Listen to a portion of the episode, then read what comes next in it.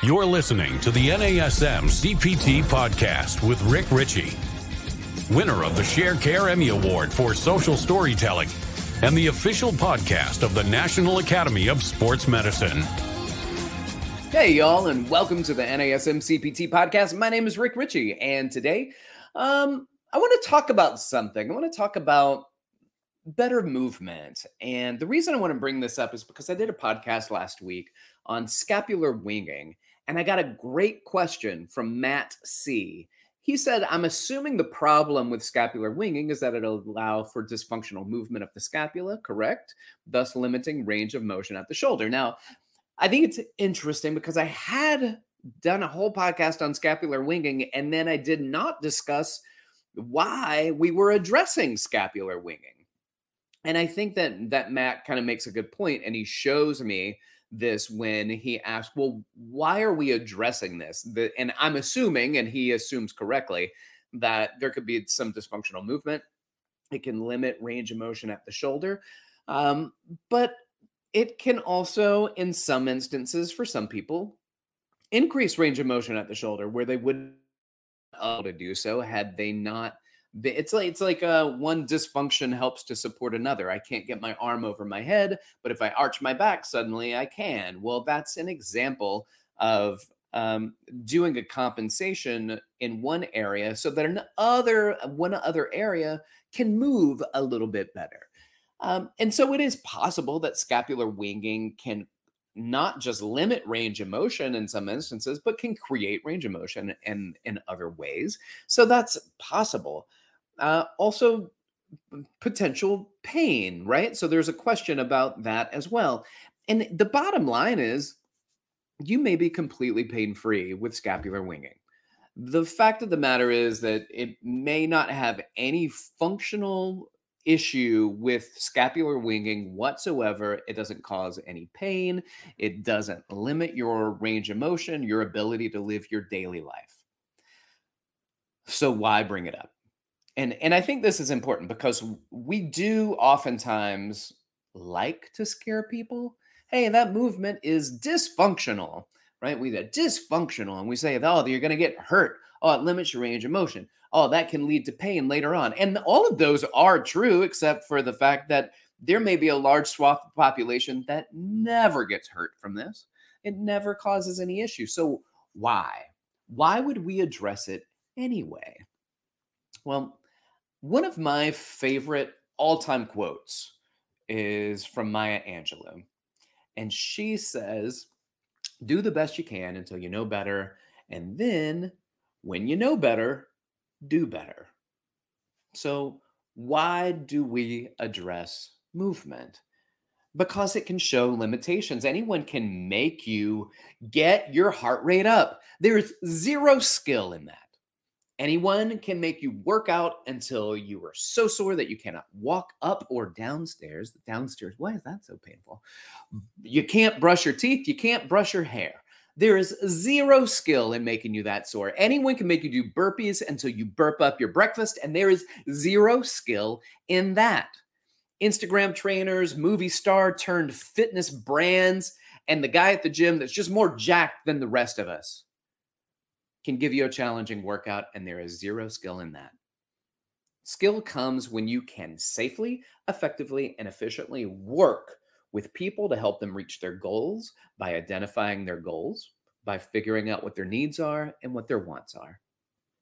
So if I cannot put my arms all the way overhead in, in an assessment, any kind of assessment, overhead squat assessment, or just arms up in the air assessment, and I cannot do that, there's something needs to be addressed and it has nothing to do with burning calories. If I can squat with my knees knocking, and that's just how I squat, my knees knock, that may never lead to knee dysfunction. That may never lead to knee pain. It may never lead to low back pain. There's plenty of research that shows that it does, but in in a, a population, there may not affect adverse uh, these people adversely at all. So the knees are knocking together. There's still something to be addressed there. If I walk and my feet turn out and my arch falls significant, significantly, there's something to be addressed there. It is not contingent on my ability to cut weight. It is not contingent on my ability to get a biceps vein or to make my muscle sore. It is better training because we see an imbalance that can be addressed. And this is the difference between certified fitness professionals and the wannabes.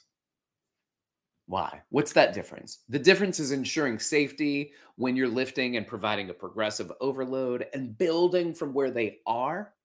That's the difference between certified fitness professionals and wannabes. Understanding how to put together a program that addresses what these uh, clients want from us, what they need from us, and how we can get them closer to their desired outcomes safely, effectively, efficiently. That's the difference between certified professionals and wannabes. And so we have to look at all of these things. When we look at better movement, I don't look at a scapular winging and go, the chances are you may not, it may not ever bother you. So don't worry about it. What I want to do, and this isn't against Matt C, it's Matt, you pointed out something for me to address. And I want to say thank you for bringing this up. But why? Why are we addressing it? Because there's an imbalance there that we get to address. And when our clients come to us, yes, they may come to us because they love burning the calories, but they come to us because we're professionals. And as a professional, I look and I see scapular winging and I realize this may limit your ability to produce, reduce, or dynamically stabilize. Clearly, the inability to dynamically stabilize the scapula in multiple planes at various speeds, safely and in a coordinated fashion. So, can I address that while still helping you reach your goals? Can I potentially stave off injury, even though you may never be hurt by it? You may. And so I can address that and say, let's move better. Let's do better. Why? Because that's going to affect how many calories I burn? No, it has nothing to do with it. Why? Because that's going to uh, affect how much I bench press? Maybe, maybe. But that could also really not have much to do with it. What about how much I dip or how much I pull up? I, I think the potential is there because scapular dyskinesis is going to have a huge impact on your ability to produce those forces. But it may never bother you. You may never know you have it. And you have all the hypertrophy and the pecs and the lats and all that stuff. You feel really good about it. But you you have scapular winging. So what can I do as a fitness professional? I can look at it and say, "Hey, let's bring balance to the body. Let's find the weakness. I think this is really where we drive the point home. We find the weakness, not just focus on your strengths and see if we can rebuild that. What's wrong with the car? Nothing. But it could be better. The alignment is off. So we're going to create a better version. And now I don't want to just focus on this because we talk about, oh man, we, we called out um, movie stars turned fitness brands. And we talked about Instagram trainers. And let me tell you something they have their place and they bring eyes to what it is that we do. And I'll also point out that there are a lot of people that might be the by the book trainers. They're by the book trainers. There's a listener to the podcast named Jeremy, and he tells me about um, these by the book trainers and the clients really don't like the training session. They think it's boring. Programming by the book isn't right for everyone because people are people and they are not robots. So you putting together the perfect, that's air quotes, you can't see it if you just listen, the perfect program. The, it might be perfect if all things were created equal and all the bodies were exactly the same and whether or not the the clients had an opinion of it being enjoyable then yes, you could probably put together better programs. But, you know, here's an example. I've been to Thailand to teach at the Asia Fitness Conference on, I think, three occasions. My wife went me the very first time. And one of the things that we did, or she did, she was like, I'm going to get a massage every day. You get hour long massage for like 10 bucks or 12 bucks. And she was like, I'm going to do this every single day. And and we're in Thailand. So I was like, okay, I, I agree. I'm going to get a Thai massage. Now, a Thai massage is different. It is a specific type of massage where there's a lot of stretching. And I don't get Thai massages anymore. You know why? Because it hurts or it hurt me. And why did it hurt me so much? Well, because they were by the book, but they were not by the body. They went by the book. This is how we stretch this, and this is how we stretch this, and this is how we stretch this. And they did that, but my knee on the right side doesn't as bend as much as my knee on the left side. But they didn't take that into account, and that hurt. And my right shoulder pinches. And the noise that I made when I was pulled into that weird position apparently was a squeal of approval to them. It wasn't. That's not the intention of the sound that I made. But that was how they were supposed to move my arm. And it did it on the other side.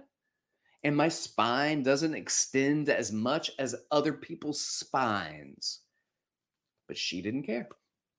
This was like the WWE move that needed to be done, regardless of what my limitations were.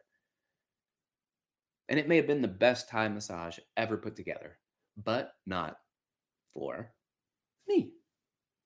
So if you want to put together a great program, then uh, how about this? If you want to put a, together a great program that no one likes, then you uh, you need to change.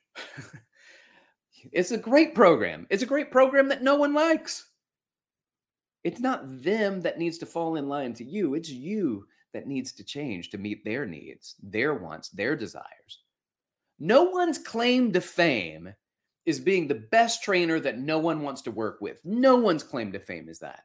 No one's claim to fame is putting together the best programs that no one wants to do. Nobody ever got famous that way. No one's path to success is powered by being the best at pushing people away. That's just not how it works. And so when people are by the book, for instance, the OPT model is a model, it's a path. It's progressive, it's a system, it's an outline for success. However, if you get to something that your client hates, you have to remember that you are human too. You are not a book, you are not a robot. So you cannot treat your clients that way, especially if they're new to the gym and and exercise and they think about this if you knew the gym and exercise, you had to cross um, a moat to get across to a castle, and this is really hard for you to get to the gym. This is this is the challenge. You cross the moat to get into the gym, and then you realize when you get there that it's the dragon hiding inside the gym. You're not hiding from the dragon inside the castle. You are the dragon. You can't be the dragon. You can't be the monster they're trying to hide from. We must be capable of great training programs and capable of empathetic training as well. This is where art and skill are married and how we will build great success and incredible outcomes. In fact, I sign off on many of my episodes with keep inspiring people to fitness, which can only be done if you're uplifting if you're adding some excitement, if you're stirring up interest and you add intrigue into what you do, and being really good at the training bits as well. So, why do we do all the stuff that we do? I think that, yes, doing some things that really shows you are the professional, that we can address things you didn't even know you needed to address, like scapular winging why? Because it's an imbalance that you can bring balance back to. And you can have it work harmoniously with the rest of the shoulder girdle to bring stability to that. Why? Because it gets rid of pain. Sometimes, in some instances, it does, but maybe not. Maybe you never have pain. Maybe you never have weakness. Maybe you're never pushing yourself at a heavy enough weight where that's going to make a difference, and that's fine. But you can still be balanced with it. Why? Because we're professionals and we identify these and we work towards them. Doesn't mean we don't work towards the other things that you want to do. So, um, keep inspiring people to fitness. Be inspiring. Don't just be the robot training brilliantly. Do brilliant training, but know that you train people and that by the book approaches need to not necessarily be, I don't know, um, law, shouldn't be dogma. So support your clients in the way that they need to be supported. And that's going to be different for a lot of people. For different people have different ways that they like to be trained. And some people will just be like, hey, put me through the ringer, do what it is that you do to me. I'm I'm good for it. And some people will be like, do we have to do that again? All right. Ebb and flow, work with it. All right. Thanks for listening. Like, subscribe, share with your fitness friends and family. You want to reach out to me, um, like this individual did, Matt C. You can reach out on Instagram at dr.rickrichey, or you can hit me up uh, email rick.richey at nasm.org. Thanks for listening. Keep inspiring people to fitness. Uh, like, subscribe, share with your fitness friends and family. This has been the NASM CPT podcast.